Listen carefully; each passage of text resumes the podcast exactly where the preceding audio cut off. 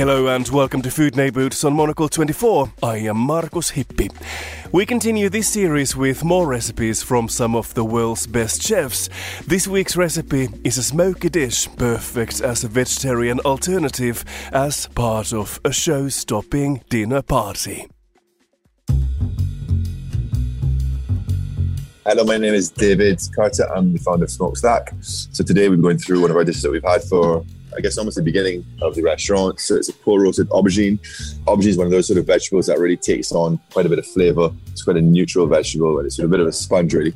So it's quite an Asian take on it really. So we take the aubergines, burning hot charcoal, and we leave it on that. And the trick to it is not to rotate it very often. So we rotate it maybe once, maybe twice.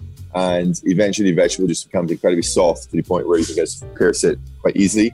Another option of doing the oven at home, you could probably go to 20 degrees, relatively hot. And then once it's sort of easy to pierce with a toothpick or a fork, then you peel off the skin.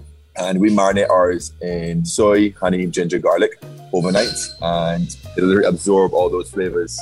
That's obviously in the fridge overnight, and then for service, what we do is we actually roast in the oven for around 10 15 minutes, and that's to bring it to temperature. Now, to roast in the oven, we also add a red miso butter. So we use red miso, softened butter, bit of caster sugar, bit of mirin, and gochujang. Gochujang is a fermented Korean chili paste that we use, and that sort of will caramelize onto the actual vegetable itself because of the actual marinade containing a bit of honey, you know, any sugar starts to caramelize. So once that's out of the oven, you should have a nice caramelization on top. You want to do that for 10 minutes around 200 degrees. And then we put on top toasted cashews, a bit of aged feta, a balsamic reduction, which is just balsamic vinegar, a bit of sugar reduced, or you can buy it from a shop. Equally, you can use sort of some like pomegranate molasses. And then lastly, we put a bit of spring onion on top. Just a bit of freshness, a bit of greenness. And that's a dish. Super simple. Doesn't take a hell of a long time to prep, but really, really packs a punch in terms of flavors because you've got a lot of contrast there. So the vegetables are very soft, the cashews are quite sort of crunchy, and then in terms of the flavor profile, feta is obviously really tart, balsam is quite sweet, and there's just a lot going on in terms of sweet, salty, savory.